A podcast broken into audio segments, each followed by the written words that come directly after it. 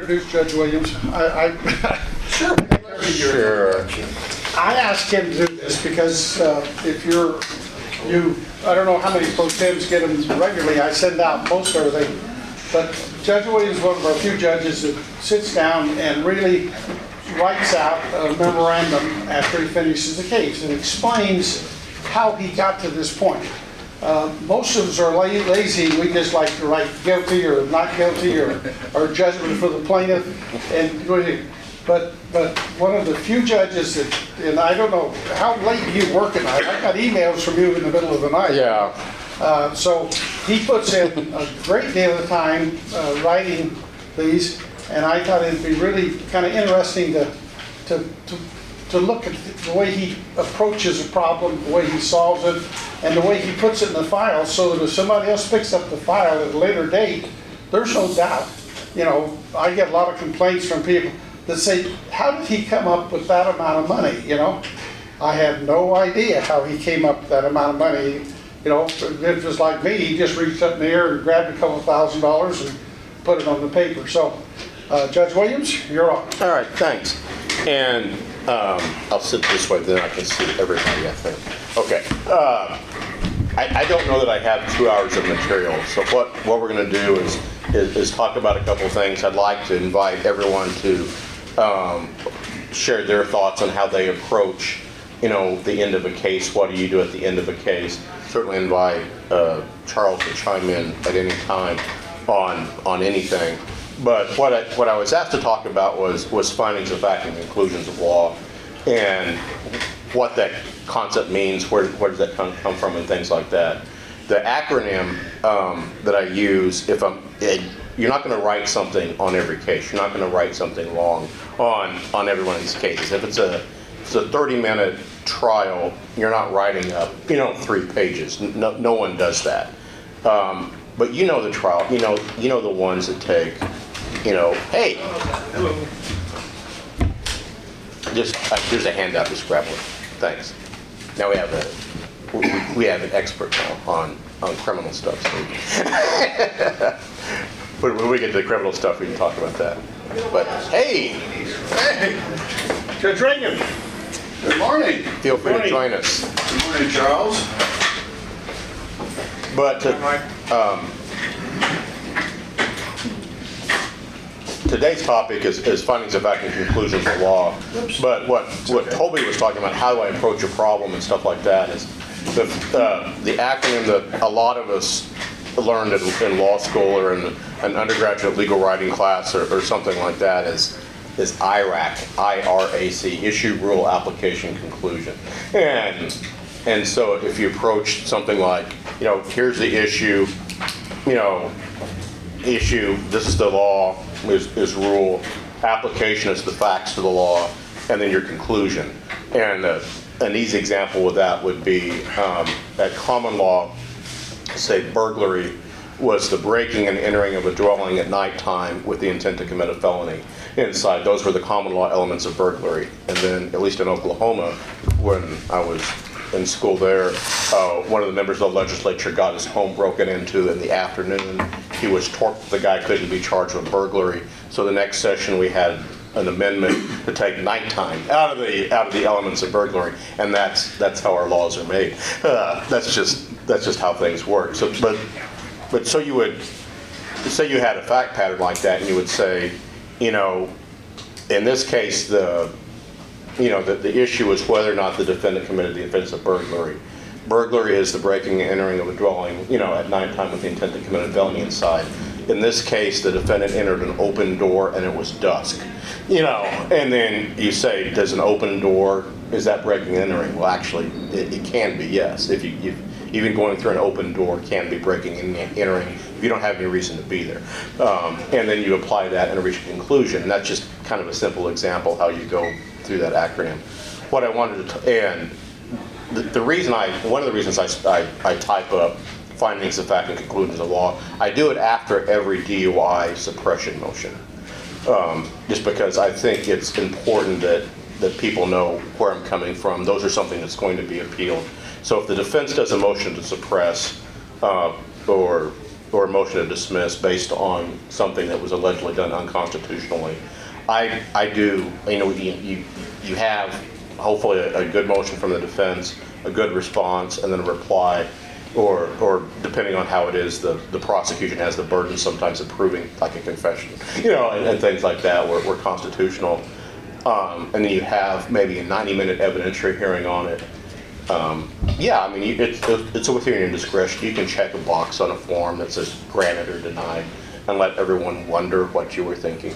Um, But it, it doesn't really help. It, it doesn't let the prosecutor or the defense attorney know what's important to you. It doesn't let them know, you know, where you're coming from. And are you going to get six more of these? Or are they gonna say, well, this is how he feels about, you know, a hospital blood draw, you know, or, or whatever. Maybe this isn't our, our best deal, or maybe, or, or, or however you wanna look at it. But I, I think it's, if, if, if both sides have invested like six, you know, nine hours in a case, you owe it almost to them to, to let them know what you're thinking and why. I think it's only, it's only fair. It also actually helps you on appeal, I think.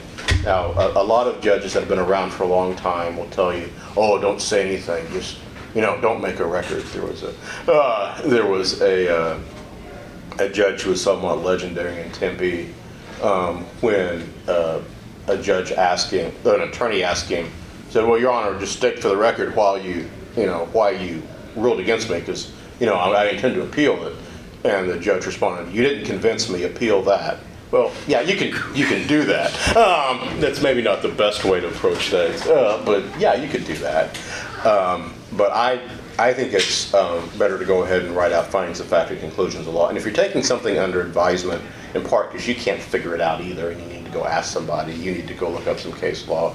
Um, you, you had every intention of being prepared that day, but you were interrupted by three red files, and you, you actually didn't want to eat lunch. And so you, you you had blocked off time to prepare for that trial at 2 o'clock, but that time got eaten by something else. There's nothing wrong with taking it under advisement, looking some stuff up, and then writing. But if, if you got one of these, um, hey, join us. Thank you. Some, and, and we've all had these cases where, you know, it's, it, it's what I call the nightmare wear and tear, reasonable wear and tear case, where, you know, you have six exhibits just on the carpet, you know, and then you've got this and you've got this, and, and, and one side is claiming one set of numbers, another side is claiming, they, they both handed you, you know, maybe 50 pages, you know, of, of stuff during the trial. I don't think it's a good idea to just wing that, you know, because they obviously know you haven't read it yet because they just handed it to you. So I, I think it's a good idea to take that under advisement, and then I do write up findings of fact and conclusions of law on that because otherwise they don't know where you're. You do. You'll, you'll Toby will get a call and says, "Well, neither one of us asked for this number. We have no idea, you know, how the how the judge came up with this damages calculation." And then you um, so you'll get some kind of weird, you know, motion, especially from a self-represented litigant, you'll get something that says, motion to explain judge's ruling. You know, I, I, I think all of us have gotten those kind, you know, and you're like, well, no. And so you deny it. Plus, you don't remember it because six weeks have gone by. You don't, you don't know how you came up with that number either. You have no idea. Um, so I, I view it as sort of taking notes, and I think having a, a really good, real, really detailed record helps you on appeal because that way the whatever uh, judge or commissioner is getting the case doesn't have to guess what you were thinking.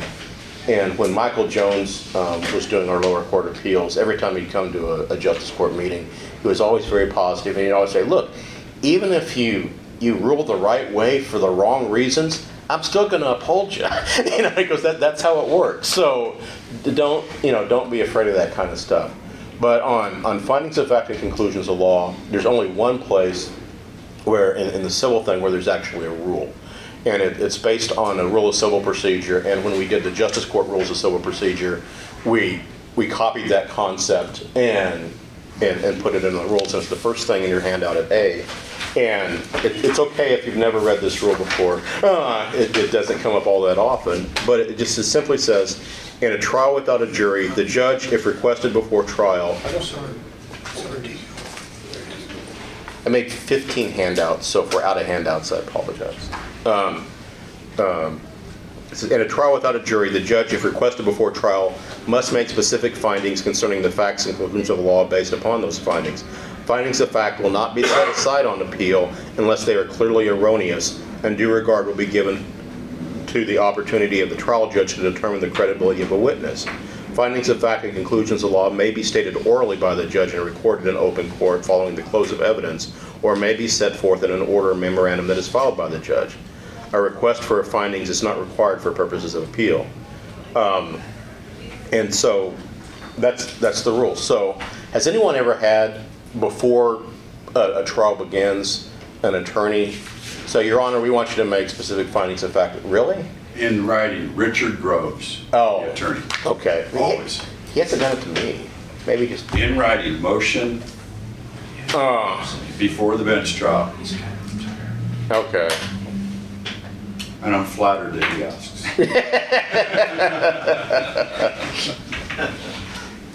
I have a nightmare case, or we're, we're, the- I've got a case where he's the, one of the attorneys, and it's, it's literally this thick, two, two paper files this thick.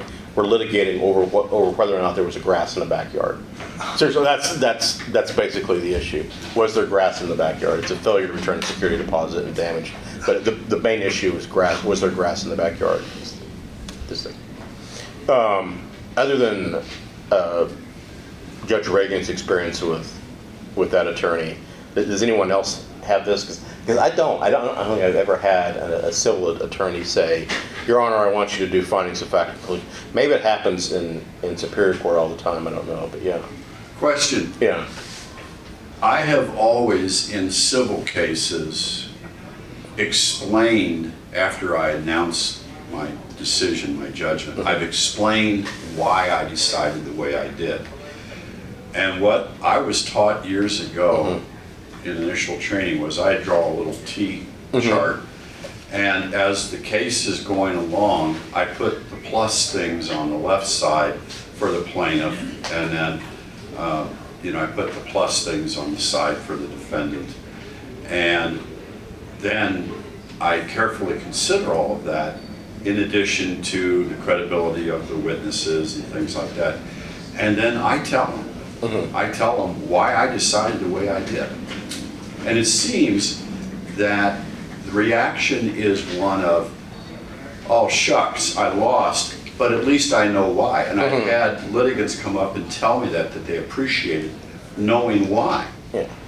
No, no, I, I, I do same. even though. I've not been asked to do it. Now, is that a good practice or? a bad I, I think it's a great practice, and there's an, I have an example later of, of, of verbal, what I call verbal findings of fact, although they're typed in your, your handout.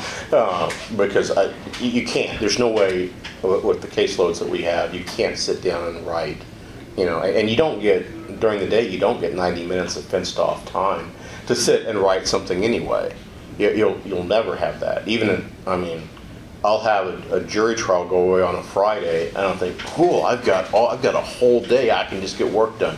No, you get interrupted the entire day, and, and by, it's like one o'clock, you haven't done the thing you set aside to do at nine o'clock. It's just, it's just a weird freak of how our, our, because most of us are, we try to be customer service friendly and see, see walk-ins, see people show up on the wrong day at the wrong time. You know, and, uh, so, but no, you're, I, I don't want anyone to leave thinking that you, you have to do written findings of fact and conclusions of law.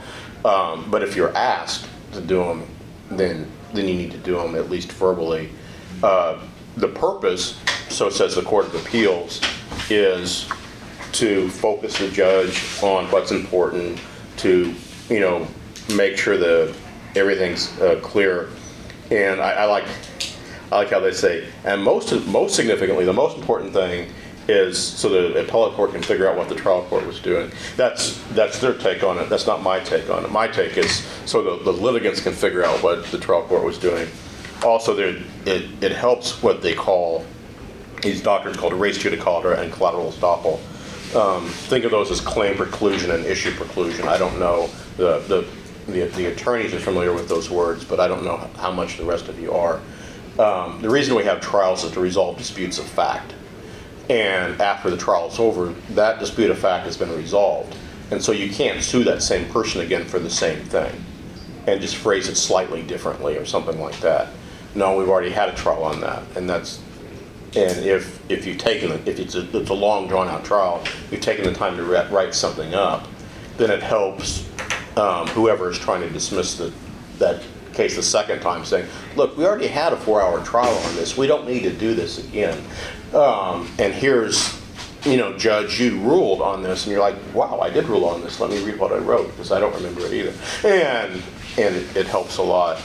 One thing you can do as a, as a trick, and maybe you can do it with, with the attorney that you're dealing with, th- there's nothing wrong with requesting that they, sub- the attorney submit proposed findings of fact uh, and conclusions of law. Um, If you've got someone who is saying, well, I- Your Honor, I want you to, you know, issue written findings of fact and conclusions of law. Okay, no problem, counsel, Uh, and he can do this at the pretrial conference. He- It's, it's a little hard to do it, you know, at, at the trial step maybe, but Okay, well, just submit, you know, proposed findings of fact, you know, give them to the other side, and they'll be glad to consider whatever you do. Uh, In military practice, we did this all the time, because we wanted, because the judge had to make specific findings of fact and conclusions of law on, on criminal suppression motions and stuff. So as the prosecutor, we would, you know, respond to the defense motion. We'd also attach a proposed order for the judge to, you know, denying you know, the defense motion. And by the way, Judge, we think these are going to be the facts that are going to come out at the evidentiary hearing. So you can just read from our paper if you want to. Um, I mean, we did that all the time in military practice. I haven't seen it done much in civilian settings. Yes. And if you're going to do that, you can ask them to submit it electronically as well, so this way you can just cut and paste, and you don't have to retype everything. Yeah, better idea. Yeah. And, uh, yes. Isn't there a process that after one party submits their proposed findings, then the other party has a period of time to submit controverting findings? They, they could. There's not anything formalized. Is that in the rule? No. Okay. No, but there's, that, that's more like a, a summary judgment analysis, but obviously you can't let one side give you something and not have the other side have a chance to respond to it. Yes. If you use the uh, procedure of mediation as opposed to pretrial Mhm. conferences, can you adopt the same approach of asking them for preliminary findings of fact based on mediation? If the mediation has not been Yes, just say the mediation fails and you're, yeah, if you want to put, uh, in your, like in your trial scheduling order, you know, this will be set for trial on this day and parties are free to submit proposed, you know, findings of fact and conclusions law. There's no, I wouldn't do that necessarily on every case because, I mean, you can tell the cases that are coming that are, that start to look like they might be a problem. But you don't, you don't want every credit card collection case, you don't want to start getting No. findings of, proposed findings of fact and conclusions of law and having them bill for that, that time. Or in the HOA cases, you don't, you certainly don't want them. Okay. But, um, the, generally, and, and, and most people know this, although it- it's, it's easy to, to forget and confuse sometimes, if you're appealing a case, you're appealing because there was some kind of legal error, you're appealing because the judge made a mistake, the judge let some evidence in that wasn't, that wasn't supposed to come in, he kept some evidence out that was supposed to be admitted, or maybe the judge, um, maybe he or she did something that just the facts clearly do not support, you know, what happened. But you can't appeal the facts of the case. Once the judge says the light was red, you can't appeal it and say the light was really yellow. And that's, that's not something you can really appeal. So the, if, if you have findings of fact, that I mean, that resolves those issues not only for trial, but as well as on appeal. And like I said at the top the next page, there's a case says, you know, appellate courts defer to that. Whatever your factual findings are, are going to be there. So whatever you decide the facts are, are there. This is why sometimes I, I disagree with this because of the public policy implications, but you'll have appellate court judges say, you know, the trial court is the most powerful judge in the, in the whole system. Well, you, you can argue the trial judge is the most powerful judge, but it, it sure doesn't look that way uh, on, on a lot of public policy issues. But yeah, I mean, because if you find the stoplight is, is red and they want to say it was yellow, they can appeal that all they want to. You get to the US Supreme Court, the stoplight's still gonna be the color you said it was. You know, that, that's not, you don't appeal questions of fact, you appeal questions of law. Um, And then there's a, another statute that talks about the scope of review. We're talking about verbal examples. Um, I gave you one at H in the middle of page two, where, and I do this at the end of every landlord tenant trial. I, I do make a, because the tenants have to understand that they're just not getting screwed. Yes? Is a finding of bad faith on the part of the landlord, a finding of fact or a finding of conclusion? Um, I don't know. I, it's, it's at, at least a mixed finding. I mean, you're, Yeah. yeah, you're, you're, because you're, you mean like an unlawful access or something, or Pardon? like an unlawful access, or? Well, I just had a, made that finding a a Okay. couple weeks ago where the, the general conduct of the landlord has been, in my opinion, bad faith. Like they, the person moved in and checked off the carpet stinks and smells and, and uh, moved out a couple months later, the landlord assessed them for new carpet. Oh. And I, to me, that smacked of bad faith. I- Bad that- faith referenced in the tenant It's, it's report. not really referenced. That, that's almost more of a, Umbrella just, just something that you're saying, you just, you, th- you feel the landlord or his representative or her representative had no credibility. Um, I, I don't know that I would have used, bad faith is kind of a term of art. Um, but, I mean, you're, you, you can use it. I But I- just wondered whether that's law or. Well, in some areas it would be law, and like, Either. like this afternoon, I'm going to listen to two insurance attorneys argue um, on a bad, what the jury instruction should be for bad faith insurance uh, claims where you're suing an insurance company because they did something in bad faith. That's an application of the law, and that's, it's more of a, I mean, it's a factual basis that has a legal conclusion. Yes? And Judge Williams, since you did just throw out the credibility word, uh, where you are absolute, uh, you are absolute reign supreme is the determination of credibility, and that cannot be touched on appeal.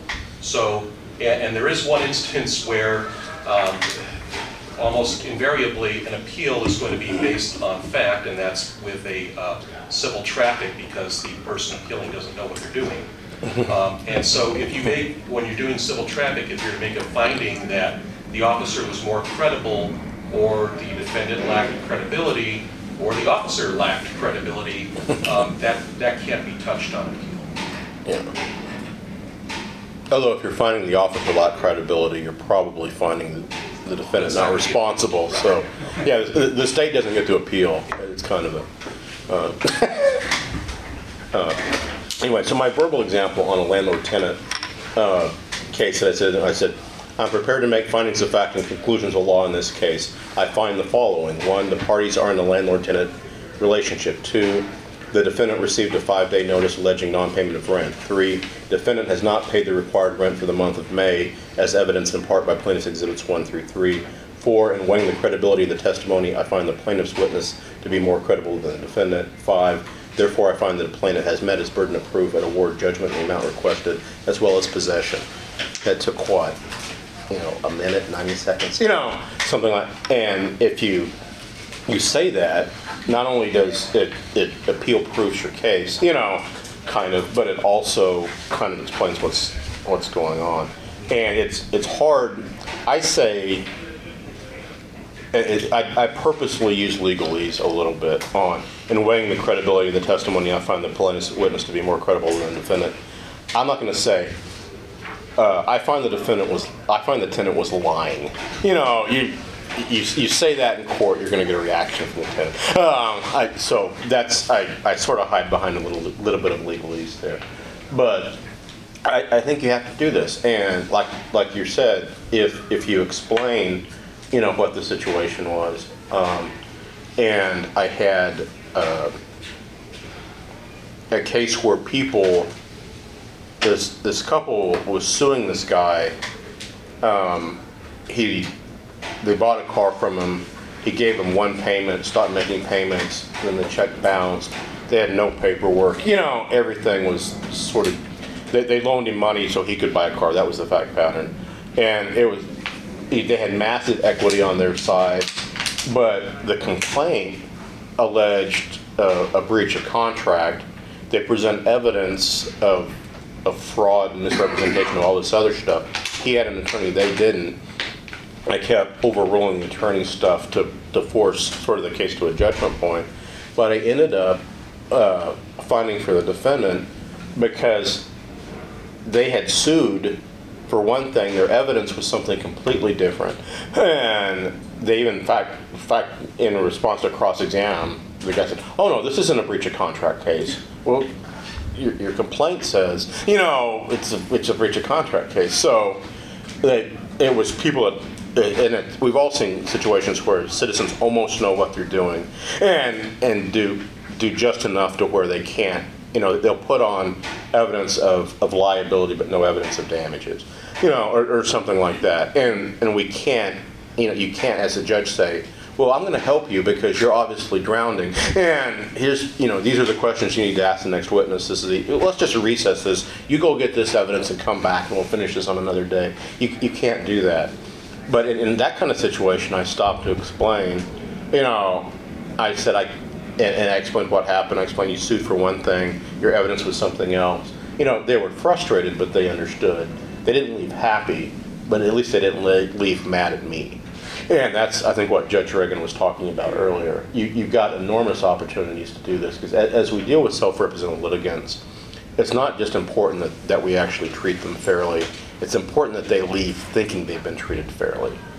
Because otherwise, as we know, they're going to be mad not at us. They're to be entire. They're to be mad at the entire judicial branch. You know, they're going to they're to hate the court system. If the only, maybe their only interaction with the court system is a parking ticket that they shouldn't have received, and you know now they're mad at the entire judicial branch because of some snarky interaction they had with us. So that's what I think. Um, that's why I like doing findings of fact and conclusions law. That's why I like the, the verbal example.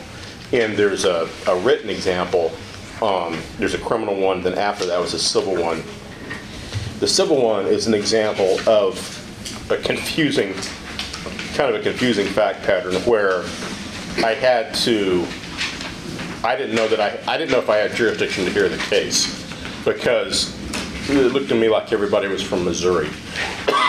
and so I couldn't figure out, you know, why am I, you know, why am I hearing this case? It looks like everything is going on in Missouri. So I first had to find whether or not there was a contract. Um, and in the process of it, because normally you decide jurisdiction first, you know, and if you don't have jurisdiction, you stop. Well, to determine whether or not I had jurisdiction, I had to analyze the contract. So I found that there was a contract, but that nothing really happened in Arizona. And so because um, nothing really happened in Arizona, I ended up holding that I didn't have jurisdiction to hear the case. But that's, that's sort of backwards, but I put it in as a, it's it's a mixed example of findings of fact and conclusions of law, because sometimes these aren't clear-cut areas. I found in this case, these guys clearly had a contract. This guy, um, uh, one of them lives in, uh, in Maricopa County, and he's a semi-retired broadcast person, and he likes to do consulting work all over the country. Well, that's great, but everything he did with this guy was either in Missouri or Las Vegas. Um, the fact that he lives in Arizona wasn't enough for me to get the, the defendant, you know, subject to the jurisdiction of our court system. So, anyway, that's, that's just an example, but before we take, um, uh, a, a brief break and talk about criminal stuff. Um, I wanted to sort of go around and say, so, some of you have been judges a long time, some of you have uh, seen judges a long time, uh, uh, or been both. There's, but just how, how do you approach findings of fact and conclusion, of law issues, and like when you get to the end of a relatively simple civil traffic, or not civil traffic, but uh just a civil case, um, how, what do you say at the end? Do you take it under advisement and just check it and fill out the judgment form? Or what, how do you guys approach it?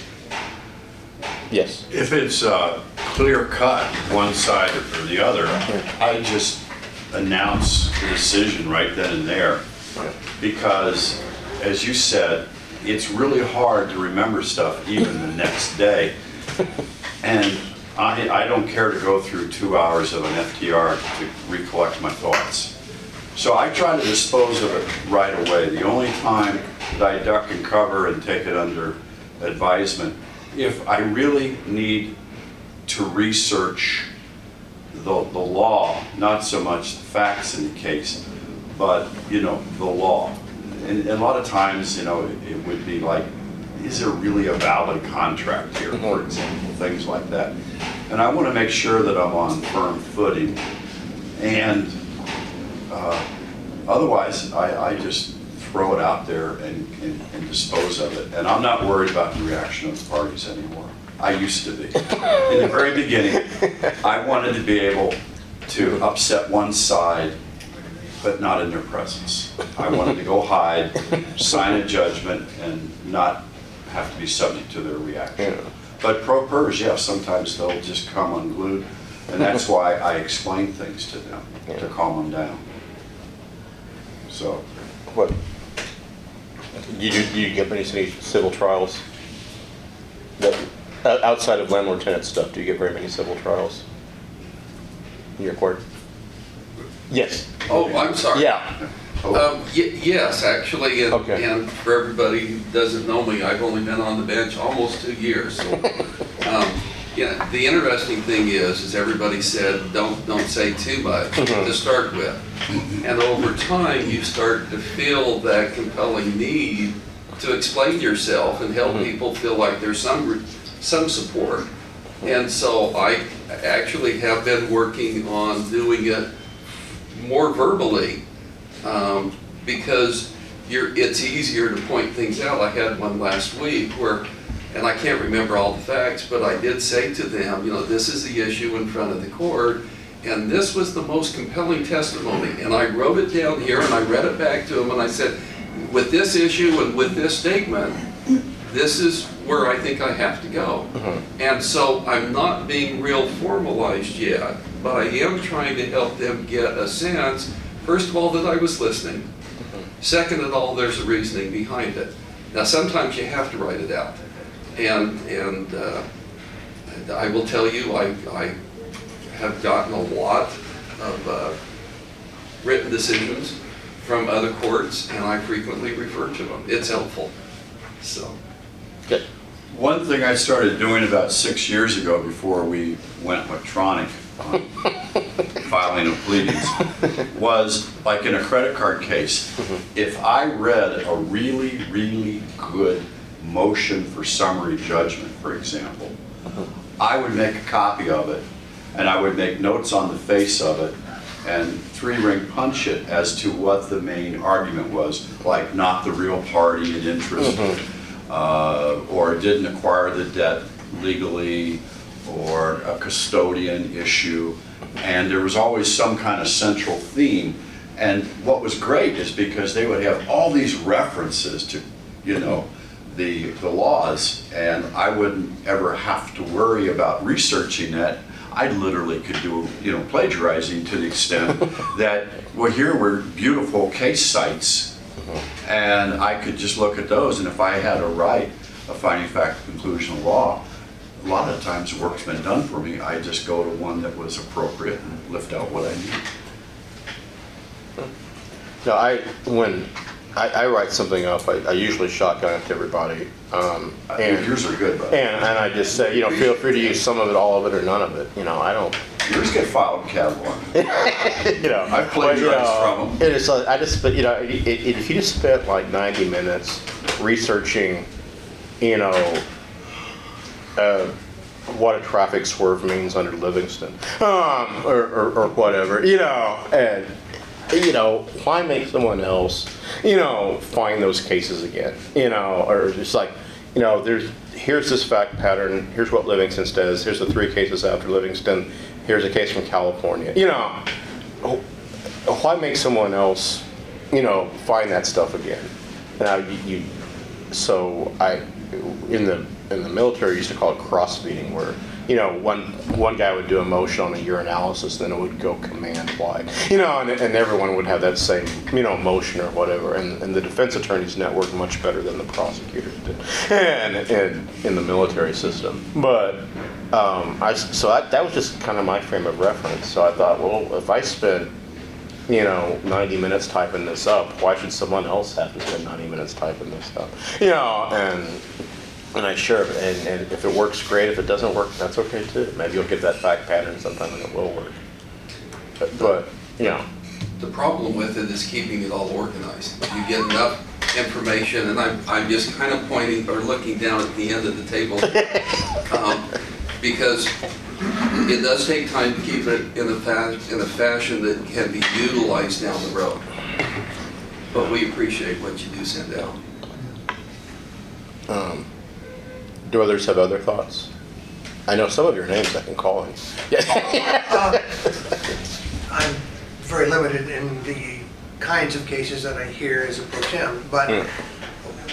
uh, the only negative side that I've ever witnessed uh, on the bench for myself, with a self-represented litigant, uh, when I'm find for the plaintiff, uh, and I give all the reasons, and then the defendant sits back uh, saying, well, Judge, so I lost because I, I didn't have an attorney like the other side did.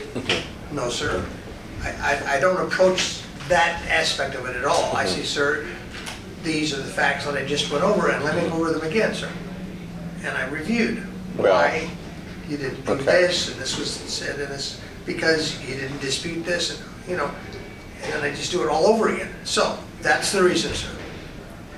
You, you, you can try that. I, I steal one of John Orr's lines in that scenario, where I, I, I- if, if someone's trying, if the losing side is trying to argue with me, that's a situation that can go downhill really, really quickly. And my goal at that point is probably to get out of the courtroom, um, because I don't want to spend three hours answering a commission complaint um, that, that's going to come from the guy when I, I say something I shouldn't have said, you know, because I got provoked or whatever. So I, John Orr's line is like, "Sir, you can appeal me, but you don't get to debate me," and and I, I like that. I, it, it shuts people down sometimes.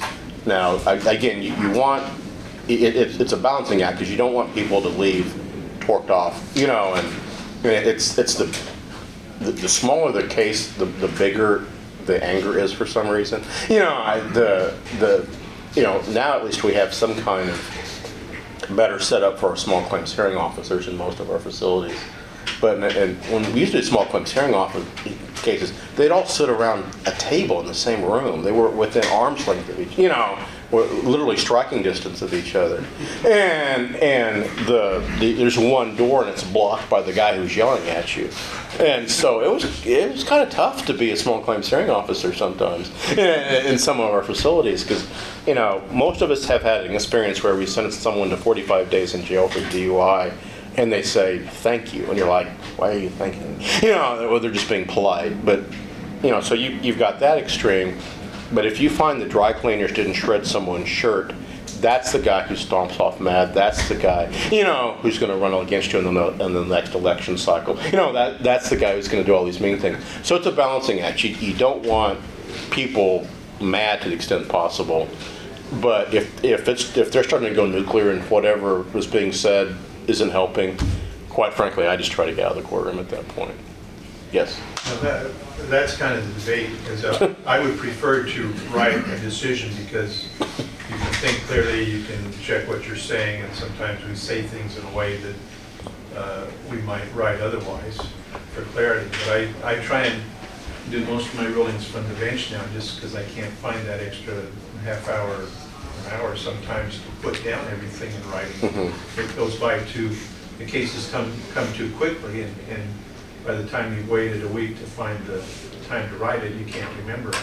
Yeah, you have to go back and look at it. Your notes may not explain it, but the problem of the other side, as, as mentioned, is if you say it verbally, you invite them to question you there, it seems to invite their comments, so I guess that solution is And, yeah. give your reasons and hit the gavel and leave the room. Actually, you'll use the gavel, I just leave, yeah. Are you going to be covering any of the do's and don'ts in writing the findings of fact, uh, things to include, things to exclude? I guess I could. I mean, what, what, are you, are you looking for something specific? I mean, Well- you, you, you just, For example, how much detail do you go into in a finding of fact? just, uh, I mean, you have one here, it's got five, five elements to it. okay. But it just, I guess it, How much minutia? I, it, I don't care about stuff that's not especially, you know, um, i- i- if it has something to do, if it, if it's an important thing, like when they turn the keys back in is an important thing in landlord tenant cases, so you need to talk about that. Um, you know, uh, on a landlord tenant case, I would, I would probably talk about things like, you know, here's a lease, here's when it started, here's when they moved out. Um, I don't care that they paid their rent every month before. You know, I don't, I don't care. That doesn't have anything to do with this case. You know, they're being evicted because of a, a dog problem. So I'm probably not gonna talk about rent, you know, in that case.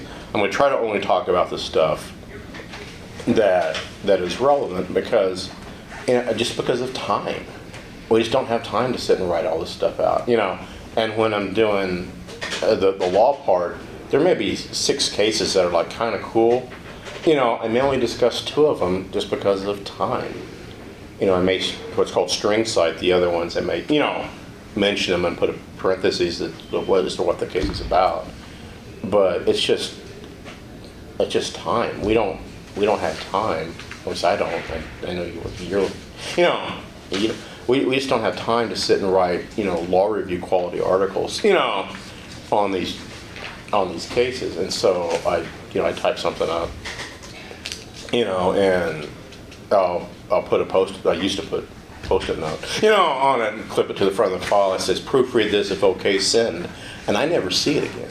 You know, so, I mean, I, I don't, I mean, these things are written quickly and they're not written to be like some kind of model, you know, you know, example necessarily, but it's just, it's just what I use. But yeah, I don't, the, obviously the shorter the better, um, in, in most cases. But, I mean, if the, if the issue on a breach of contract claim is, is really was there a breach, and no one's disputing if there was an offer, no one was disputing if the offer was accepted, I'm not gonna spend any time talking about, you know, the offer and the acceptance, and whether the acceptance was a mirror image of the offer. Yeah, I don't care.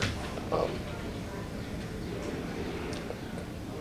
Does anyone else have any thoughts on? Yes. Uh, Just kind of a comment, but I play hundreds of tapes every year. So many times, the judge does a good job of explaining, but the litigants, uh, their mind is closed, and they they just, I'll, I'll play the last two, or three minutes of the case, call them back and tell them what happened, and they will deny, no, he didn't say that, he didn't say. Uh, So there's a difference between stating it and understanding it, and, and uh, I don't know if we need to go back and repeat it sometimes or something, but um, Oh, I I know as, I know as a trial attorney, I wanted to do voir dire at the end of the case. Okay, jury, is there anything you didn't understand? Anything, any questions? You know, Any witnesses you'd like me to recall? Like, I've got lots of things, like, uh, rather than do voir dire at the beginning of the case. And then with our hearing officers, they will state the verdict and then go back and start discussing it again. And uh, it seems to be, uh, it- it- that's when the anger comes up. Is when you, after you, he pronounced the judgment, then he'll let both sides start reintroducing evidence, discussion it, and uh, it seems like we have a hard time getting them to just, that's it, here's my judgment, here's my explanation. Yeah. You're free to leave, you know, I mean, uh, um, so, those two comments. No, They don't and- understand adjourn. Pardon? They don't understand adjournment, or there is no. Well, I mean, if, Small claims to hearing officer. well, and uh, again, the, the easy, it, it, it, an e- if you're in a courtroom, an easy signal um, that the case is over is just get up and leave. um, that works really well. You know, then they can sit there and argue amongst themselves if they want to, but. Do you the- turn the FTR off in Lindley, or you keep it? I, I usually, tur- I, I usually turn off the FTR when I leave. I mean, I guess I could leave it on just for preservation purpose. I think there's gonna be something interesting, maybe I want it recorded. Um, I, I'm real big on, on, because the, the FTR system only has so much storage space. And, uh, and so if the case, I, I don't like it recording an empty courtroom. And every now and then we'll get an email, or we're used to, saying, you know, a judge left his FTR on over the weekend. We have, you know, 72 hours empty courtroom. You know, that's that's that's recorded. It's eating up our storage space. You know, please don't do that anymore. Um, but yeah, I mean, the, the FTR is the official record, so But One thing you do not want to do is turn off the FTR while you're still sitting down, yeah, uh, and have somebody then say that you said something after the recording. Yeah, good point. Let me also throw in Yeah. the FTR. You can lock the camera on the witness chair, you can lock it on the, the, the, the Well, yeah. floor, or lock it on the judge. Please let it, let it do its thing by rotating, because I've listened to quite a few recordings that, that I never saw the judge's face the whole time. Yeah. And I'm still waiting, trying to figure out whose voice is that. Uh, But um, I know the judges like to lock it on so that it stays on, so they know it's there. But when you get on the bench, just check it and, and let it move to wherever the sound comes from. Mm, yeah, auto mode. It's, it, it, it even makes it easier to understand what they're saying if, if you can see the picture moving, then you realize who's, who's speaking. When you're listening to tapes, do you have trouble when the attorney is walking around, he leaves the desk and, because we have those uh, lavalier microphones with transmitters on them, you know? Yeah, I think everyone has them. I just don't know. I just don't know we've I- And ever we're used. using those more and more. Okay, I didn't know they were even available to us. Yes, Yeah. I've got four of But them in my. then, then how to keep the Four party from units. walking out and going home still with the Well. mic on. There's, there's I did that at a wedding one time. I got home and took my coat off and said, what's this? You know? But, uh, yeah, we don't, um, I don't think, we've got all, we- it's a separate, we- we've got a variety of audiovisual equipment that we never use. It's Oh, a jury trial. That's where you need the level, lavalier mic more than, And, than, but with, um, you know, we've got headphones for hearing impaired that we hardly We use those a lot. do. you- I just speak louder. uh, But, uh, you know, come up here and that's fine, okay. But, um, does anyone else have any thoughts on, uh, findings of fact and conclusions of law in civil cases or how you end a, a civil trial? you know, if, if nothing else, Yeah. sometimes I'll be able, especially now that we've got the EDMS, and I can pull up and you'll find something and there'll be a line drawn through the broken window and a line drawn through this. And then it makes it pretty easy to explain to somebody, oh, well, he didn't allow these items, he allowed these items. That's how he came up with the amount of money. And uh, so even something like in the file is very helpful. Uh, If you just lined out or on the, the, the the attorney costs. I've seen many files where they just mark through 250 and put down 150. Okay, now you know what, what his rationale was. Yeah, although we, we have attorney's fees is a whole separate uh, issue. We have an upcoming class just on attorney's fees. It's, I don't remember which day it is. Maybe June 5th? June 5th. Okay, so quickly.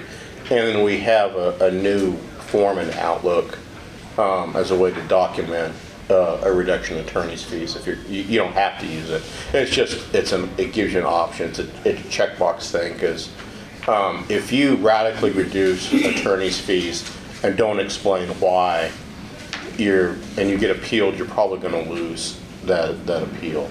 If, if it's a HOA collection firm and they're wanting eighteen hundred dollars to do a, a default judgment for nine hundred dollars, and you just line through the eighteen hundred dollars and write four hundred dollars above it, and don't explain it, don't issue a minute entry, don't, you know, say why that you're making some kind of finding that it's, What kind of a, what kind of a finding would, would you say? that You just think that's a too high hourly rate, or would you, that's well, there- too many there's, there's a list, there's a list of factors, um, that you go through. One I had just the other day Yeah. is, is the uh, attorney's fees affidavit uh, set forth uh, dollar amounts, but didn't set forth the time. And China Doll requires. That's for their block bill, yeah. To, to, to, to list the time so you can assess whether it was reasonable for an attorney to spend uh, two and a half hours on, you know, on reviewing a, a, a letter or something. you. But the, I mean, you, you look at things like, you know, what's customary for this type of case. You look at what's uh, a reasonable amount of time. You look at it, was the, the case involved you know, unique, novel legal issues. You look at, um, was it a summary judgment? Was it a default judgment? You know, did it require multiple trial, ex- you know, visits? Did it require extensive discovery? Did it require, you know, um, and and you try to look at things like that and make the best wild guess that that you could make. And the the uh, uh, uh, an example that we can all maybe relate to a little easier is in landlord-tenant cases where the landlord attorney, the, the three main firms, you know, that, that do landlord-tenant cases, they're charging between 90 and maybe 120 dollars per case to do these landlord evictions, then, then what my, what my, Mike Parham calls tall building attorney. Uh, you know, a, a, a, an attorney from a tall building law firm comes in, you know, and they're, they've done the paperwork, but they, they're asking you questions. You have to explain to them how to do uh, a writ of restitution. You have to explain to them, you know, when to, you and all, so you're, you're actually educating them. And they want fifteen hundred dollars in attorney's fees for that court appearance. Um, because that's what, you know, they're, they're worth normally in a regular, you know, and it's like, well, okay, maybe you're worth, maybe in a securities fraud case, you know, or, or something like that, that's, that's fifteen hundred dollars, but here in justice court landlord tenant land, um, these are really going for more like hundred dollars. And if they go to trial, then the attorney requests two hundred dollars. And they're like, what, you're, you're kidding? Like, no. So, uh, you know, so it's just, it, it's, it's kind of what's, it's almost like an industry standard, you know, what, what the attorney's fees should or should not be. But that's, that's a whole different, um, issue. And it's just- it was a source of a lot of frustration for me. Um, because I would get, well, all of us get uh, six pleadings, you know, six cases in a row where literally only the defendant's name is changing. Um, it seems like, because it's the same HOA. You know, the CC and our Xerox are the same. You know, all this stuff looks like the same. And the, the address is changing, the defendant's name is changing, the amount due is changing. And miraculously, each one of those cost $575 to, to draft the complaint. And you're like, no, I'm sorry, I don't, I don't think that's reasonable. Um, so it may have draw, taken, you know, 1.25 hours the first time you did it, but this, the fifth time you did it, it probably didn't take that long. So maybe that's not the best way to, to look at it. So, does anyone have, have anything else on civil stuff before we flip to criminal? Apparently not. Let's take a brief break, just Speak so, break, be back five minutes after. just so I don't put you all to sleep. Uh, and we'll talk about criminal stuff. Has everybody signed, sign in sheet?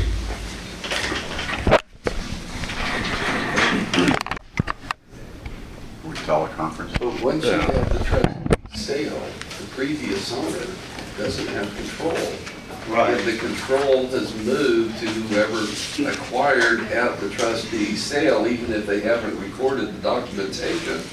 Therefore, if you don't have control, how can you have liability? That's where it goes back to the CC&Rs, because sometimes the CC&Rs will say the record owner as, as. It says the record owner, okay, I'm- Uh, And it, it hurts when you tell somebody that, that, hey, until that deed is taken out of your name, you're responsible. Same thing, what if, what if somebody gets hurt on the property? They're gonna sue the person that's on the, on the title. They're not gonna sue the bank, record owner. just because the bank gets. There's issues there, if what if this property burns down and insurance Yeah. not been paid? But maybe, Who suffers the I, I don't know that it's settled. Yeah. Yeah. It- it- The, the other, we're talking about tragic scenarios, we- we've all had the scenario where, it, it- I hate to indict gen- my gender, but it always seems to be the guy, um, who assume, he says, that for the the divorce decree, he, ta- he agrees to take the Visa card bill. Uh, He doesn't pay the Visa card bill, he may even declare personal bankruptcy. You know, ex-wife comes in with the divorce decree saying, but he has to, my ex-husband has to pay this. Well, Visa card's not a part of your divorce decree, ma'am. You're on the hook. You know, you can sue your ex-husband. Good luck with that. You know, but that's, yeah, sometimes life's not fair. Um, So if I might, I mean, Sure. this is, this is a case I had yesterday. Okay. And I took it under advisement, you know, uh, because so you give a, you get a group advisement on it now, huh? uh, knowing I was coming here today. Yeah. And uh, asked some guys that actually knew what was going on, and how would you rule on it? What should I do? What, did did the CC&Rs say that the Yeah. prior person's on the hook? I think the prior person's probably on the hook. Yeah. You, you can make all kinds of arguments the other way. Um, I guess make a written decision so it's appealed and then everyone will know what the rule is. Um, But yeah, I, I I know ethically, you could discuss a case with another judge, but can you discuss it with the whole class? sure. why not? It's broadcast. Yeah, it doesn't know the, name- now. doesn't doesn't know the names of the parties, so I think we're No good. names.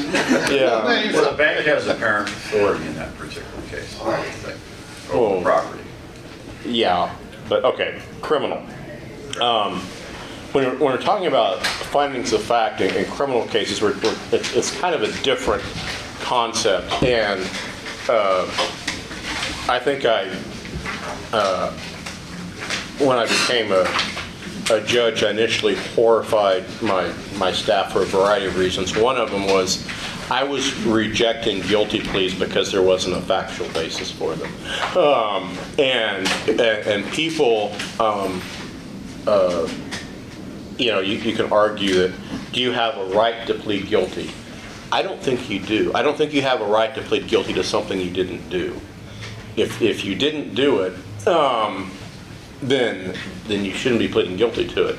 And all of us, I'm guessing, if, if if you, if you pro tem for an hour, uh, you know, on a, on a criminal arraignment calendar, you have some guy who, or, or lady who's standing in front of you says like, look, I just, I just want to plead guilty, you know, pay a fine because I don't want to come back.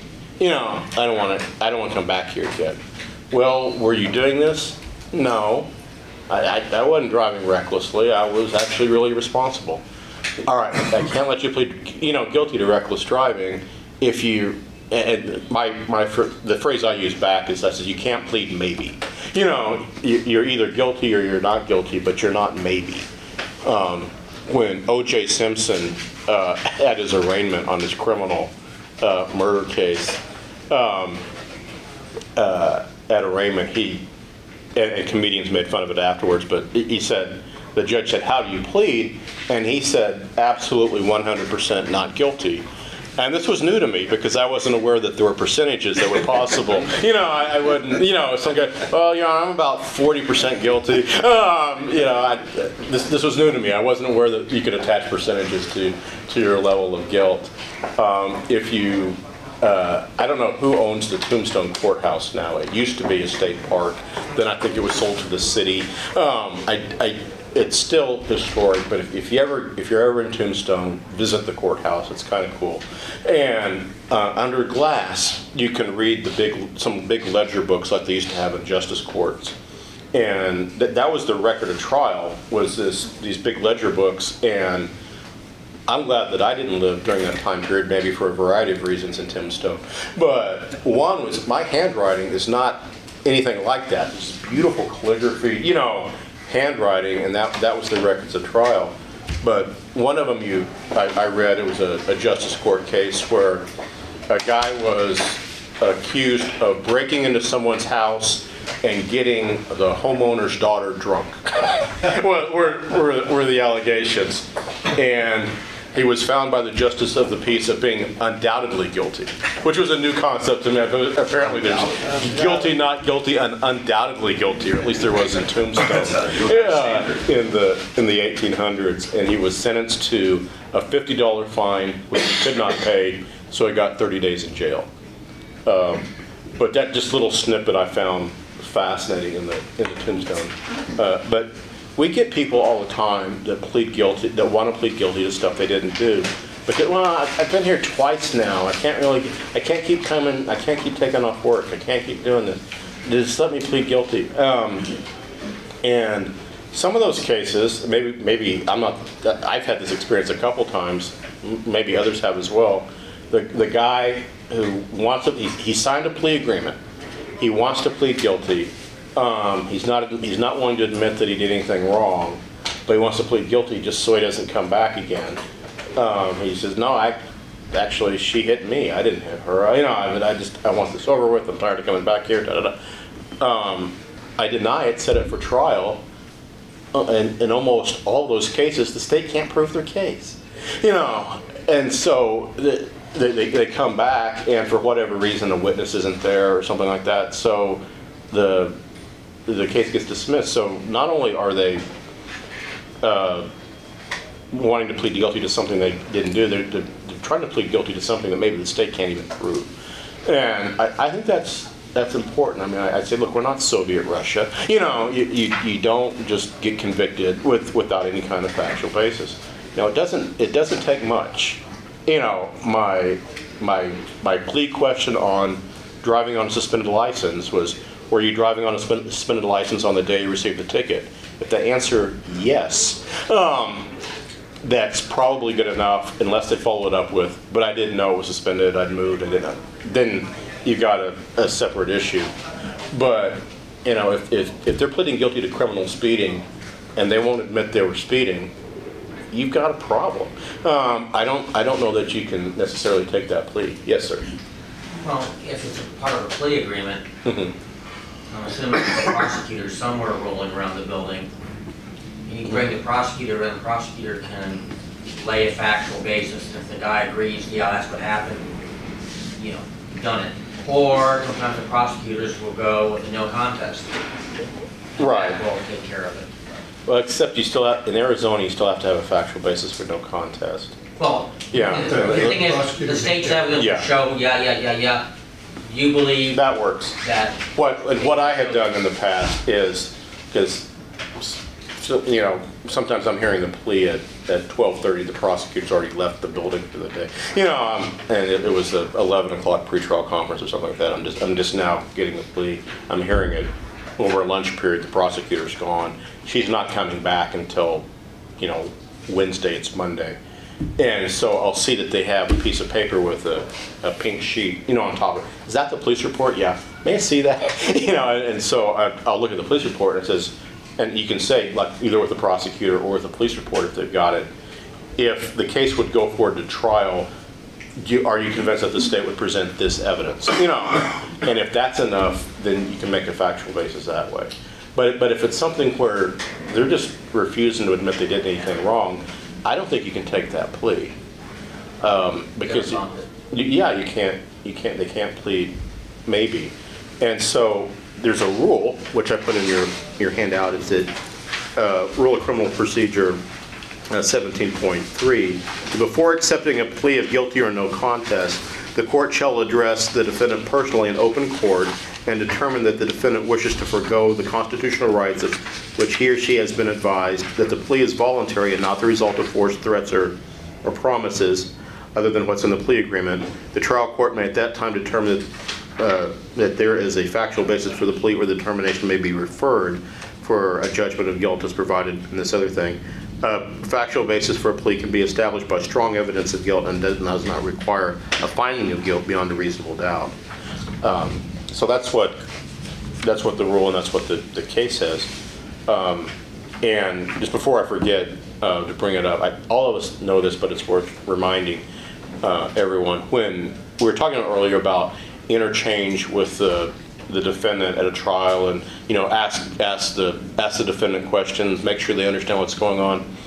At a criminal, that's, that's, a- that's a completely different mindset, completely different uh, setup.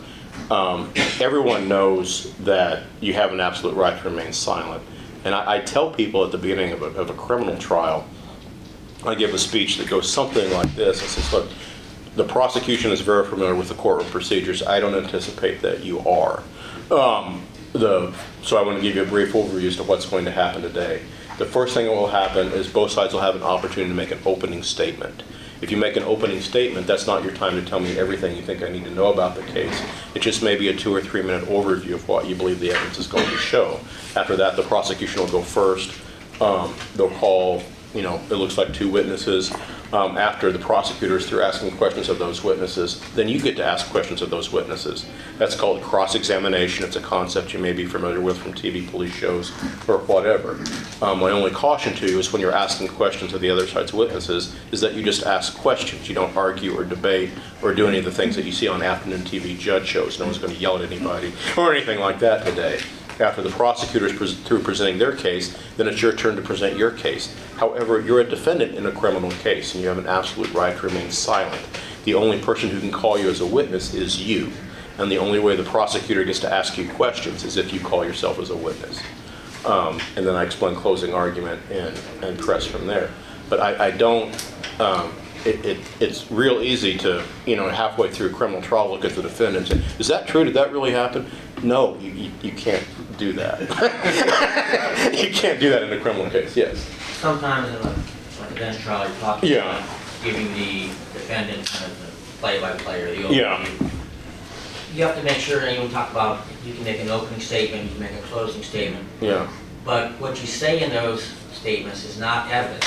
The only way I can take something as a fact mm-hmm. is when it comes from the witness stand. So you have the absolute right to remain silent, and I can't use your silence against you in any way. But if you want me to accept something as a fact, I'm gonna have to have sworn testimony and leave it at that. Because I've had times when somebody makes a, an opening and a closing, but they remain silent, mm-hmm. and then they get torqued off, because at the end, I find them guilty, and then they say, well, I did this, I did this, no, mm-hmm. you didn't, and so it's my experience to get that up front, so they can't say that, get that cleared up anyway. yes.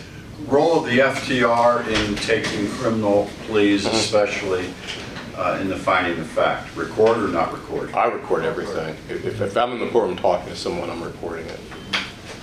Um, I- It, it, it, I got in trouble once because I yelled at somebody, but most of the time, uh, most of the time, ninety-nine percent of the time, the FTR protects the judge.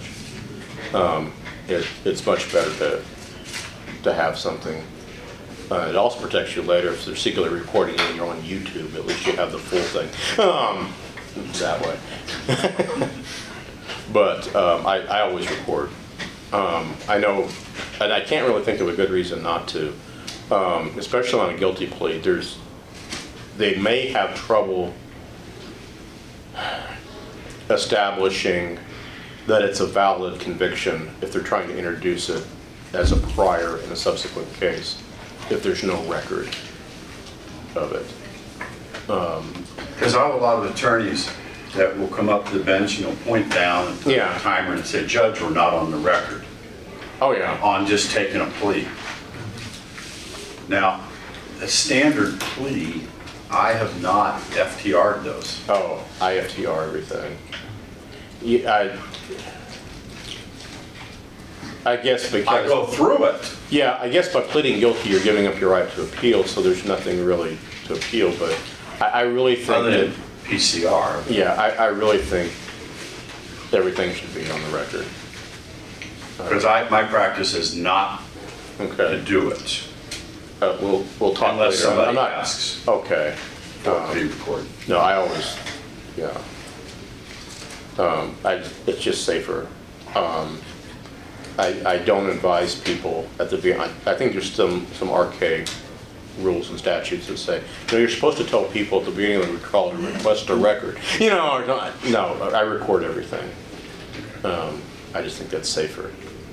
Um, uh, in terms of findings of fact and conclusions of law, writing something up, it, you know, it's not required to make findings of fact and conclusions of law, but it's, it's a really good idea. So says the Court of Appeals in State versus West. Um, and it, it does, uh, lessen the appellate burden a little bit. The only place in the criminal context where you're, you're absolutely required to do a, a written findings of fact and conclusions of law that, that I think that would impact us is after a Rule 32 evidentiary hearing. I don't think any of us have done a Rule 32 evidentiary hearing. They just don't come up in justice court very often. Um, people will file post-judgment relief, you know, but it's usually they're require, usually they're filing a, a motion to set aside a conviction or some kind of motion to reduce fines. We just, we just don't really get Rule 32 petitions very often in, in justice court. But if we ever get one and you have a hearing, then, then you're actually required to do written findings of fact and conclusions of law. But like we talked about earlier on the, the, the verbal stuff, um, and here's, here's my example of, of a, of a verbal one that's in, in the middle of page three. Um, and it says, and, and disorderly conduct, I think, is, is, is a very difficult charge. It's very nebulous. Um, but this is, this is one for disorderly conduct. I'm prepared to make findings of fact and conclusions of law in this case. I find the following. One, the elements of the offense of disorderly conduct in violation of the statute require the defendant to prove A, the defendant intentionally, B, engaged in fighting, violent, or seriously disruptive behavior, and C, did so with the intent to disturb the peace or quiet of a neighborhood, family, or person. Two, on the charged day, the defendant approached a group of three people standing in his neighbor's yard and stated, "We don't want any Seahawks fans around here. You need to leave." In an attempt to, three, in an attempt to avoid confrontation, the guests went inside. Four, the defendant responded by pounding on the front door to his neighbor's house as he yelled, "I told you to leave. I will come in after you if you don't leave." Five, the defendant continued to do so until the police arrived and he was arrested for disorderly conduct. Six, based on the evidence presented, I find the state's witnesses to be credible. I find the state has met its burden of proof, and therefore I find the defendant guilty as charged. I, I think that, that does it. I don't think you need much more than that. Um, I don't know that you need to actually put the quotes, you know, as to what the disorderly conduct was in there. But I, I, I think something like that is is simple enough that works as the findings of fact and conclusions of law at the end of a criminal bench trial. I I have a question, doubling Yeah. back to, it would be Yeah. civil, especially Yeah. tenure cases. If it's just the hearing, Mm-hmm. do you go into findings of fact as opposed to an answer being filed and now you've moved it to a bench trial? For, for what? For a special detainer? Oh, like the initial appearance Yes, kind of thing? No. because it's just a summary proceeding. Right, and, and there's nothing to have, it- there's, there's, there's no findings of fact to make if the defendant's not contesting anything. I mean, if they're, There, if there's no, no answer. right, well, and, and say they're there. Okay, say, say you- it's one of the, the five percent of the cases where the tenants are there, um, in, in an eviction case. And what, what I do, um, I, I look, you know, I look at the summons, look at the notice, you know, is there a five-day notice? Yeah, yeah, yeah, okay. And the, and I'll, I'll call the case, the tenant's coming up, uh, the landlord attorney's looking for the ledger or whatever. I'll say, your landlord's alleging you haven't paid rent for May, is that correct? If they say yes, then I say, why? I I just ask, why? And I'm listening for anything that sounds like a defense. Um, What you usually get, as we all know, is a mixture of my landlord's a jerk and a financial hardship. Neither one of those are a defense to non-payment of rent. I, and I tried. Yeah, well, I tried is a different, is a different issue. You know, um, you, you tell the story about how everybody paid their rent the night that that was robbed. Um, yeah, e- everybody magically paid their rent the night the, the property drop box was robbed. You know, uh, They dropped it through the slot in, machine. in cash, everybody dropped cash. All the money was in there. But, um, uh, and it, if they say, and if you're getting, you know, some version of my landlord's a jerk, or some no kidding thing about how, you know, well, it's been really hard since my, you know, my chemo and my car was towed, and you know, you, you get these real horrific stories, and my, my canned response to those is like, all kinds of people can't pay rent for all kinds of reasons that aren't their fault. It doesn't make you a bad person, but it does entitle the landlord to a judgment against you today. And then I talk about ways that they can maybe work something out. If they can't work something out, they need to know that probably today, because they only have five days before they have to move. And five days isn't very much time, but it's better than five minutes, which is what the constable will give them, you know, when he comes to serve the, and, and that's sort of my canned thing. But if their answer to the, my why question is, Well, it's just been really hard since he cut off the power. Okay, stop. Now you now you got now you've got something that you need to hear. Um, and so now I'm saying, oh, uh, if if you can do it then, you know, great. But frequently those have to be set for a trial two days later. I always tell the defendants to file a written answer. Um, I think it helps focus the issues. I always tell the defendants, um, if they can't afford it, they can do a waiver of the answer fee.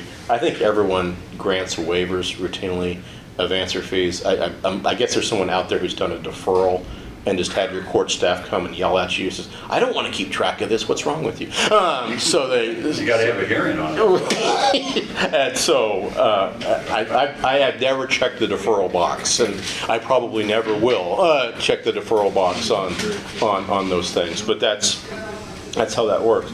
And so, um, no, on a civil, uh, something like that, I don't do findings of fact.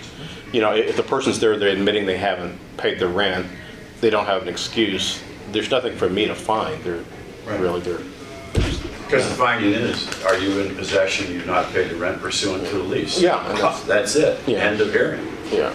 pretty much. Yeah, because, but, and there's, well, I want a jury trial. Okay, well, before, before you can get it to a jury trial, you have to have a reason to have a trial. And if, if you're not giving me anything that's in dispute, you're not giving me any defense, then there's nothing to have a trial about. Okay, What if they say that they didn't get the five-day, the five-day notice was not properly posted to the, or Then, actually, you have to, I think you have to have a, a trial on whether or not they got the five-day notice. Can I ask a question about civil trials that pertains? Uh, I- I Sure, know- we're a little off topic here, but sure. I know it is, but, but, because you got some pro temps here and stuff. With the switch of the approach to having the standing day for jury trials, and now they're only going to be called up when needed, how do we address the issue of a request for a special detainer jury trial made on a Tuesday, and Friday is usually my jury trial day, and now it's going to take me a month to get a jury? What do I do? Uh, don't know. that we've Make them post the rent and say, we'll see you in a month? That would be one way to do it. Yeah, the other way is to see if there's, All right, there- I- I've got to think there's a way we can tap into the Superior Court jury pool. Um, at least for the, the courts in this building. Um, I could raise it up to over ten thousand and transfer it to them. yeah, Well, Judge Judge Reagan, the the easy answer to that Yeah. is, uh, there are a number of courts now that do not schedule weekly jury trials, so how do they handle it? The answer is, they don't, because we never get it. we it. never get it. Yeah, If we do, I would either make them pay the rent into the court and hold it in a month, or bump it to Superior Court. or you, c- yeah, well, We just don't have the capacity to do a jury trial on demand. You can't, the problem with using the Superior Court jury pool is they draw from the whole county, whereas you draw from your own precinct. yeah, and you'd have to have an objection. Well, I was able to, I've had a problem in my court getting jury members just to show up, but potential jury members to show up. And, um, so far, all, all I'm doing in response is sending them snarky letters. Uh, the, the people don't, we know, the jury, the jury commission will tell you, these are the people that didn't show up, okay, and so I've, I've sent two sets of snarky letters out, because we didn't have enough, uh, potential jury members to get, uh, uh, well, yeah, to get a, to get a, a case, um, to get. Well, you don't get a jury trial just because you demand one, but you have to show in a special detainer that, that they're, Well, you have to have something to have a trial to about. hang your hat on, right? Yeah, you, you have to have something to have a trial about. And you gotta But- post the rent bond to, to eliminate the argument that it's not due to a lack of funds, right? I don't think you can make people post a bond to have a jury trial. I, I make people post two fifty for a trial. Okay, we'll talk later about that. Maybe some, some constitutional issues about.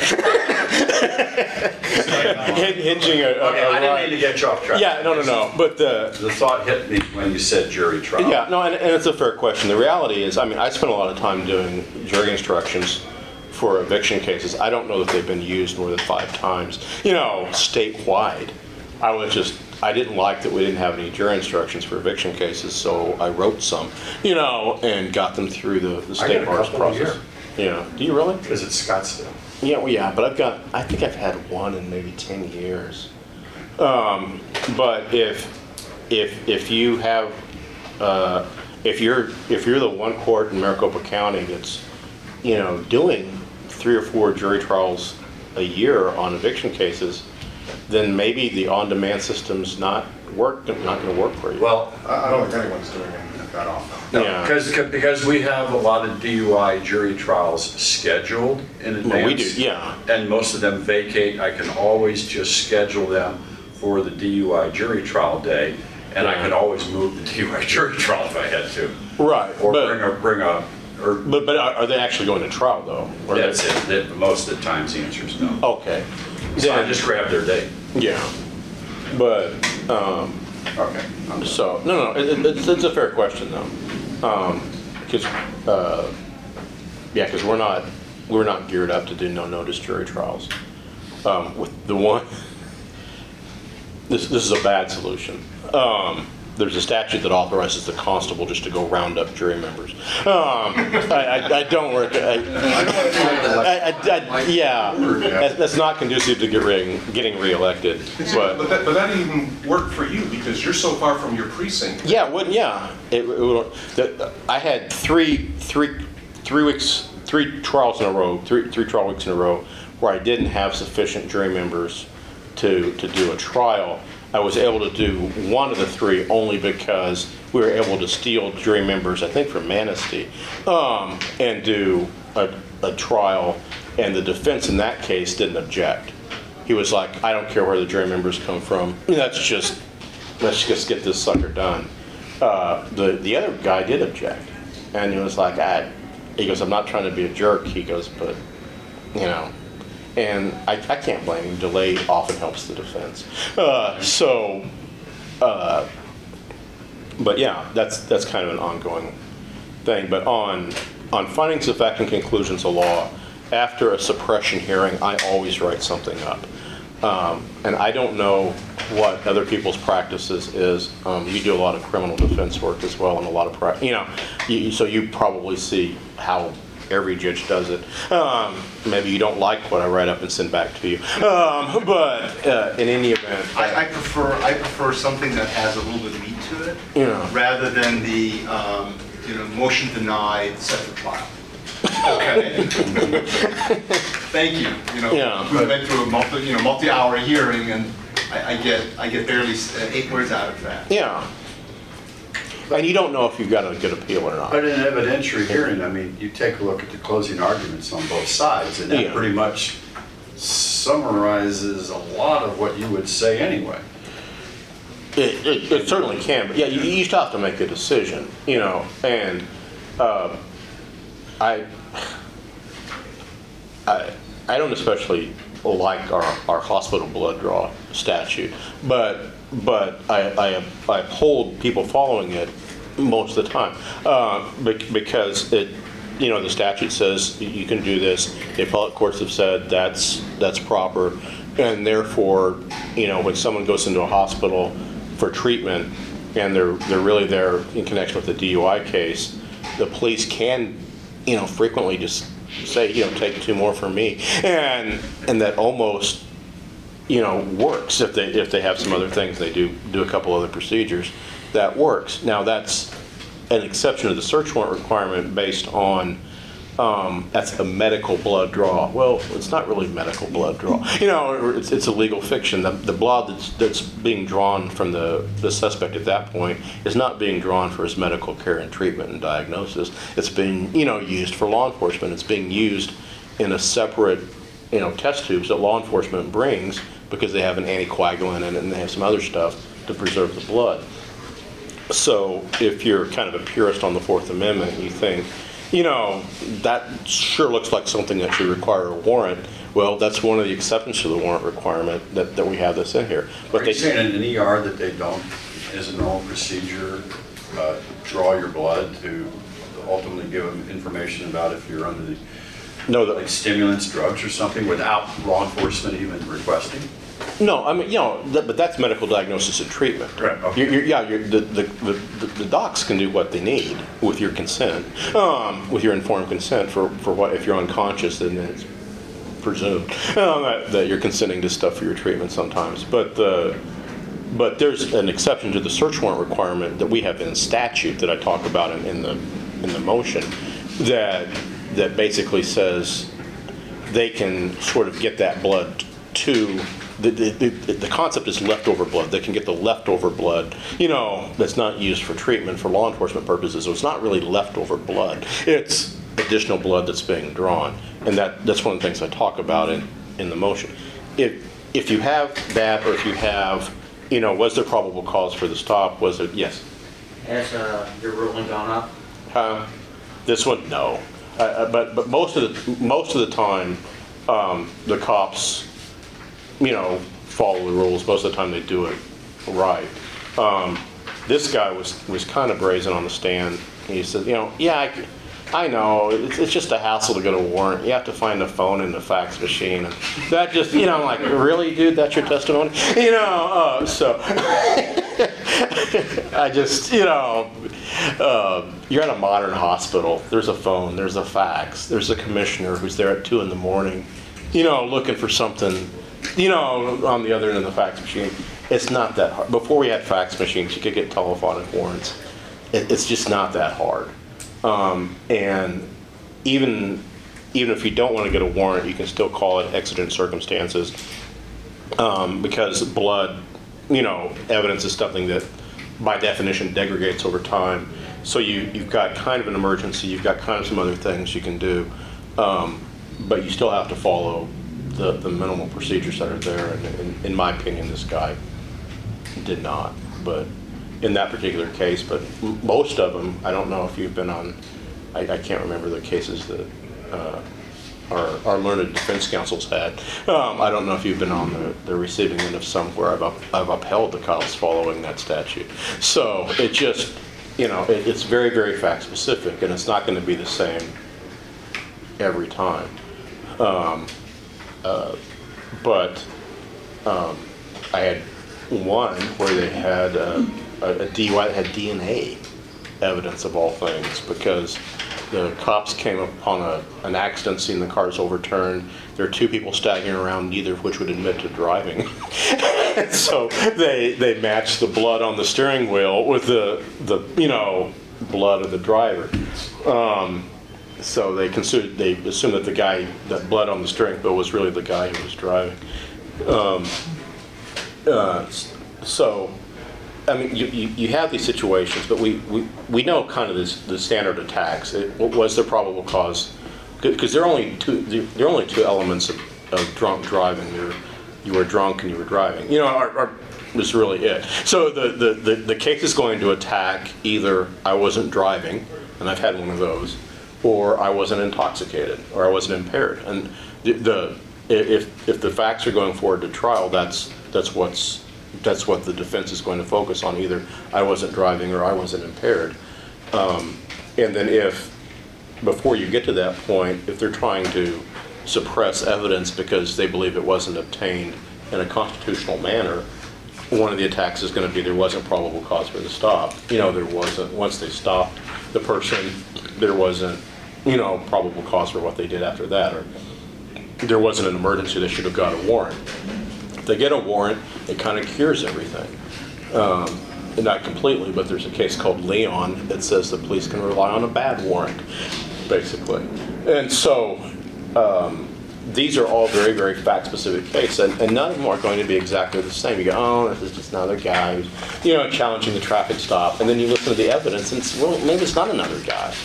And, you know, and for me, I don't know how you guys judge credibility of witnesses, but for me, if witnesses admit what they can't remember, that enhances their credibility. If I've got a citing officer that can remember the color of the, the flowers on the bush on the side of the roadway, you know, this is some guy who may be embellishing something. You know, like that's, that's my perspective anyway. So I, I think these are very, very fact-specific cases. So when you're doing the criminal findings of fact and conclusions of law, I think the findings of fact is really the more important part because you have to decide what happened. The law is kind of settled. I mean, people kind of know what requires a warrant. People kind of know what probably, you know, and and you know, probable cause means more than mere suspicion, whatever that means. You know, and and you go from there. But um, do any of you have any thoughts on how you end a criminal trial or how you end uh, an evidentiary hearing? I mean, you can at the end of an evidentiary hearing, you can say, uh, you know, I, I find. Uh, you know, I'm, I'm ruling against the defense motion, check the box, you know, announce it in open court even, and, and go from there. Um, I just, it, maybe it's more as, or I view it more as a, as a type of courtesy or maybe customer service or whatever.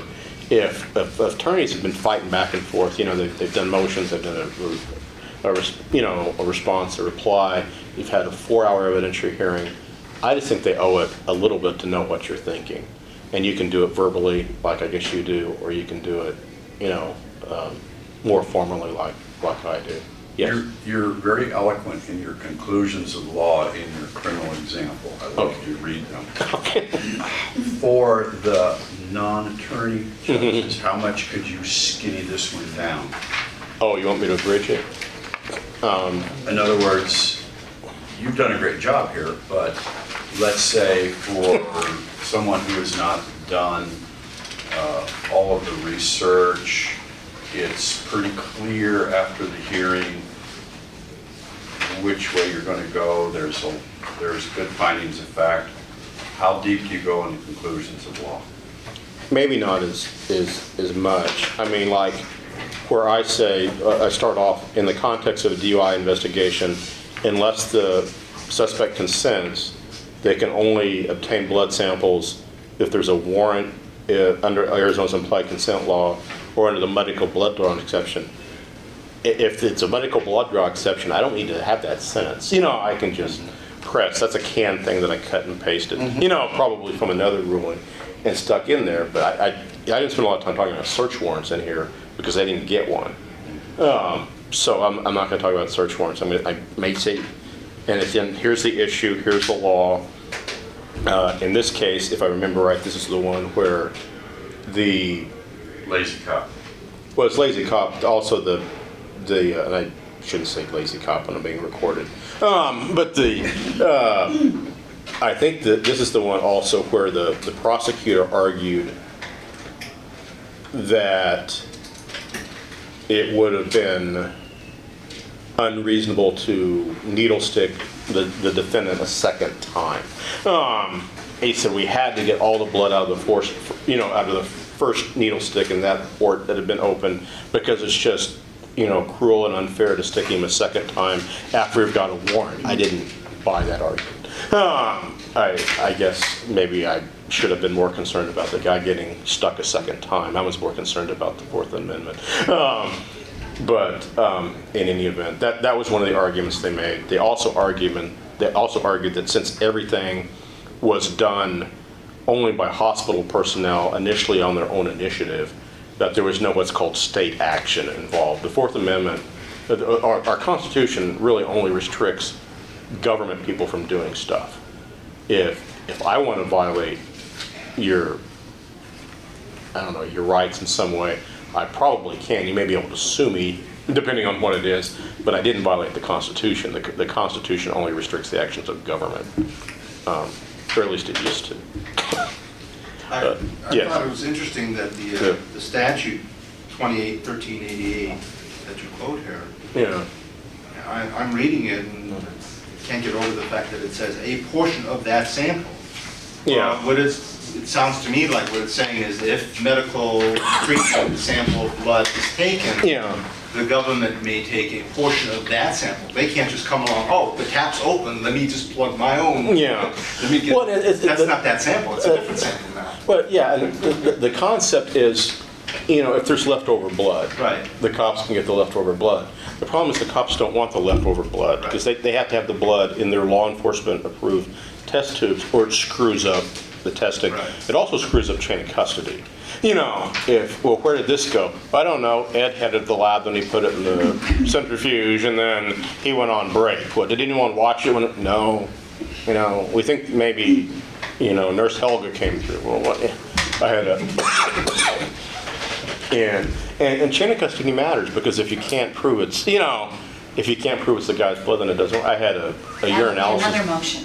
Yeah, exactly. I, I had a urinalysis case as a prosecutor when I was doing. Um, uh, it was a prosecuting a, a case. The military is the only jurisdiction that prosecutes for use of illegal drugs. Every other jurisdiction prosecute for possession, you know, or, or sale or distribution or having it in your system when you're driving. But the military will, will prosecute you just for having a positive drug test. And so um, it was what we called a naked urinalysis case. All we had was a positive drug test, and you try to come up with other stuff. So chain of custody is obviously a big deal, and and so it's like, well, what did this airman do? Well, the airman did this with the sample, then he handed it to this airman. Okay, well then what did he do after that? Did he put it in a secure seal and mail it to the lab? No, he handed it to this guy who then put it in. Like, did that guy at least put it in the mailbox? No, someone else put it in the. I'm like, well, you know, at, at some point, you know, so you got like eight chain of custody witnesses that you have to call in this trial, and I'm like. Uh, it's like, well, why didn't they just take it to the University of Arizona basketball game and pass it around for a while? You know, because I, was- I was getting kind of frustrated. I was like, okay, we're gonna have some training. We're gonna eliminate some of these people out of the chain of custody because we're not gonna have eight witnesses every time we have to do a drug case. Um, they can go on leave, they can get deployed. You know, all kinds of things can happen. But again, back to when I I think it's important to, to make findings of fact and conclusions of law some way, um, because it, it is going to be frustrating to the um, the defense attorney, and also you have to. The, the prosecutor doesn't really have clients. The prosecutor has uh, police that they have to work with that they have to explain um, things to, and they they have often they have victims that they have to work with and explain things to. Uh, defense attorney has a client that he or she has to explain things to. And both of them would like to go back to their client, I think, and say, well, you know, the system is fair, the judge was fair, you know, this worked this way. Um, you know, this is the judge's ruling, I disagree with it, but, you know, and maybe we can appeal it and we'll talk about that. But this is what the judge did. What doesn't work is putting them in the position of going back and saying, I don't know what the frick the judge did. You know, I, I, I have no idea. He, maybe he was just having a bad day. You know, that, that I don't think works, yes. Ever had a motion, a suppression hearing, where one of the lawyers is just really bad or lazy, and didn't put all the case law and things that you know, mm-hmm. and how far do you have to go as far as doing their job? I never try to help. No, I'm saying, but you know what the actual law is, and so you know what's actually correct, or do you just go straight by the motions? Well, no, I mean, I, I'm, I'm not going to, if, if an attorney misstates the law, I'm not going to rule for them based on their misstatement of the law. I may not correct them in court, um, but I'm not going, to you know, What if they just left out one of the more important cases, on either side, and you know that there is a case directly on point? If, if it's a question of law, then I don't, again, I don't care, I'm not gonna, I'm not gonna rule about them, I'm not gonna say, well, it, it, I guess if I'm feeling really Socratic that day, I might say, well, counsel, what about, you know, this case, you know, what about Miranda? Have you heard of that case? It's kind of an important, you know, uh, you know, or, or, or something like that. Uh, But I'm not gonna worry about it, uh, I'm not gonna try to, But you're not going to rule against an attorney um, if, if they're right on the facts, but they just fail to cite the law that, that actually supports their side. right. And Uh, You're going to punish them for admitting the, the important case. Right, and I think a bigger trap is if you try to help perfect someone's case. Um, and this, an easiest example of this is in civil traffic hearing, where, you know, the, the cop is testifying, he's, he's- he's done little bit. Um, are you done? Yeah, you're done. You know, as a civil traffic he- hearing officer, you can't turn to him and say, did this happen in the jurisdiction of this court?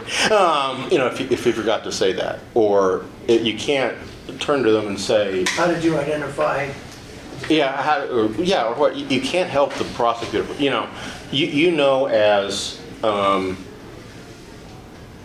let me try to come up with an easy example. I've seen judges, and you know, Yeah. exactly that. And, and- you're not supposed to, you're, then you're, you're you're stepping out of your judicial Yeah. role. But if you have, um, I saw a military judge do this one time, and so this is a, a, a different example, it's a, it's a bad one, but it's an easy one. In the, in the, in the military, an element of, of rape that the prosecution had to prove was that the, the couple wasn't married. Um, that's, that's, that's changed since I was, that, that part of the, that's not an element anymore, but at the time I was on active duty, one of the things the prosecutor had to prove, it never really came up that often, um, but there would always be one sort of throwaway question, you know, you're not married to him, are you? No.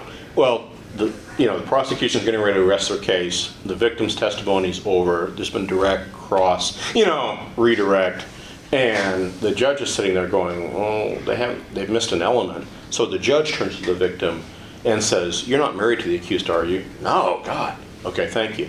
At that point, I think the judge has way overstepped his, his, his or her role. They perfected the prosecution's case. You can't do that. And even, um, you may be sort of rooting for one side. You know, you, you, you, you, you know who you would like to win, maybe in a landlord-tenant case or in a, in a disorderly conduct case, because maybe you think it, this really isn't disorderly, this should, the guy should be, should have been able to wig out at the city council meeting. You know, and you don't think it's a disorderly conduct, you think it's a free speech, you know, issue. And so you're sort of rooting for one side and they screw up some way, you can't help them. You can't help them perfect their facts. Yes? You know, it's kind of the line there is, Yeah. because because in a bench trial, you're also the finder of fact. Mhm. And any juror has the right to submit questions uh, to the court.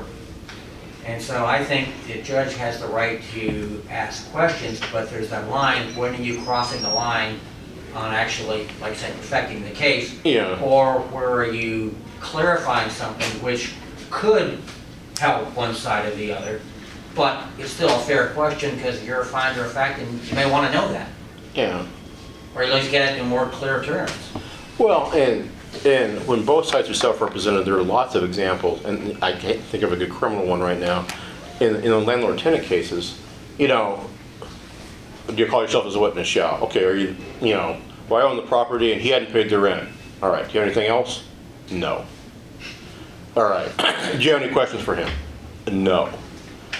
All right, well, I have some. Is there a lease? May I see it? You know, you know, I, I, I think that's, I think that's okay. You know, because you, you have to know at least, you know, some kind of, But you're making a case for the I, plaintiff. I don't know that I'm making a case for the plaintiff because the issue is, is non-payment of rent.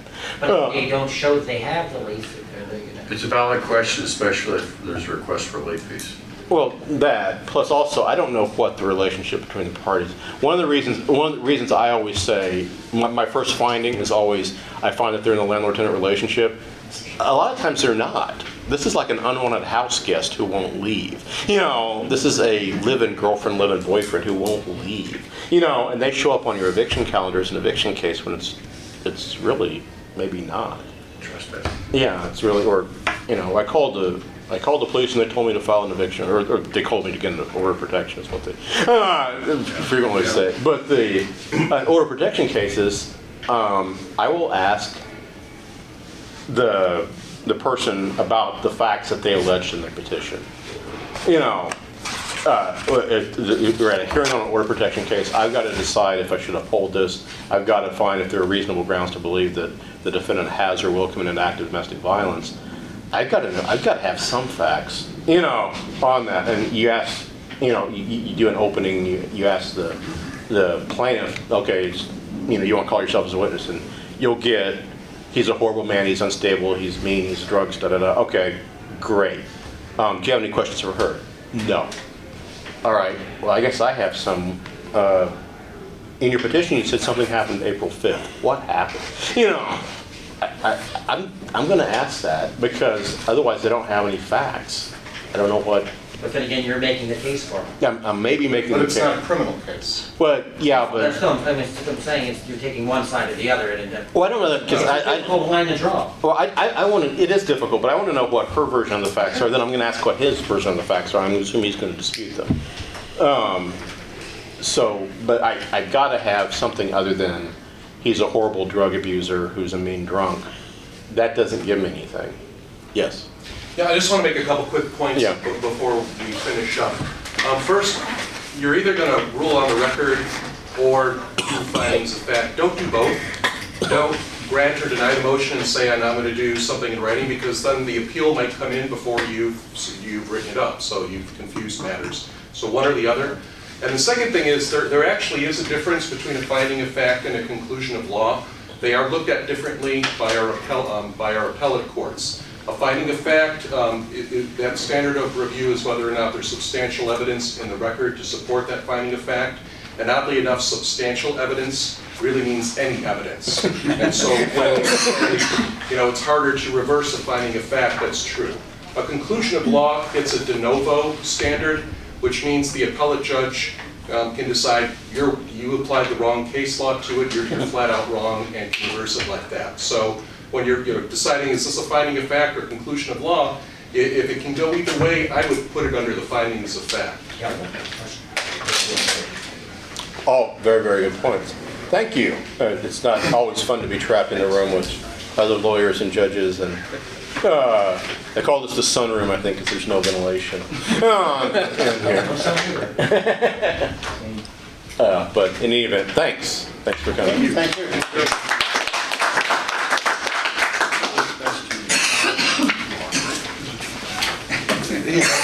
Yeah.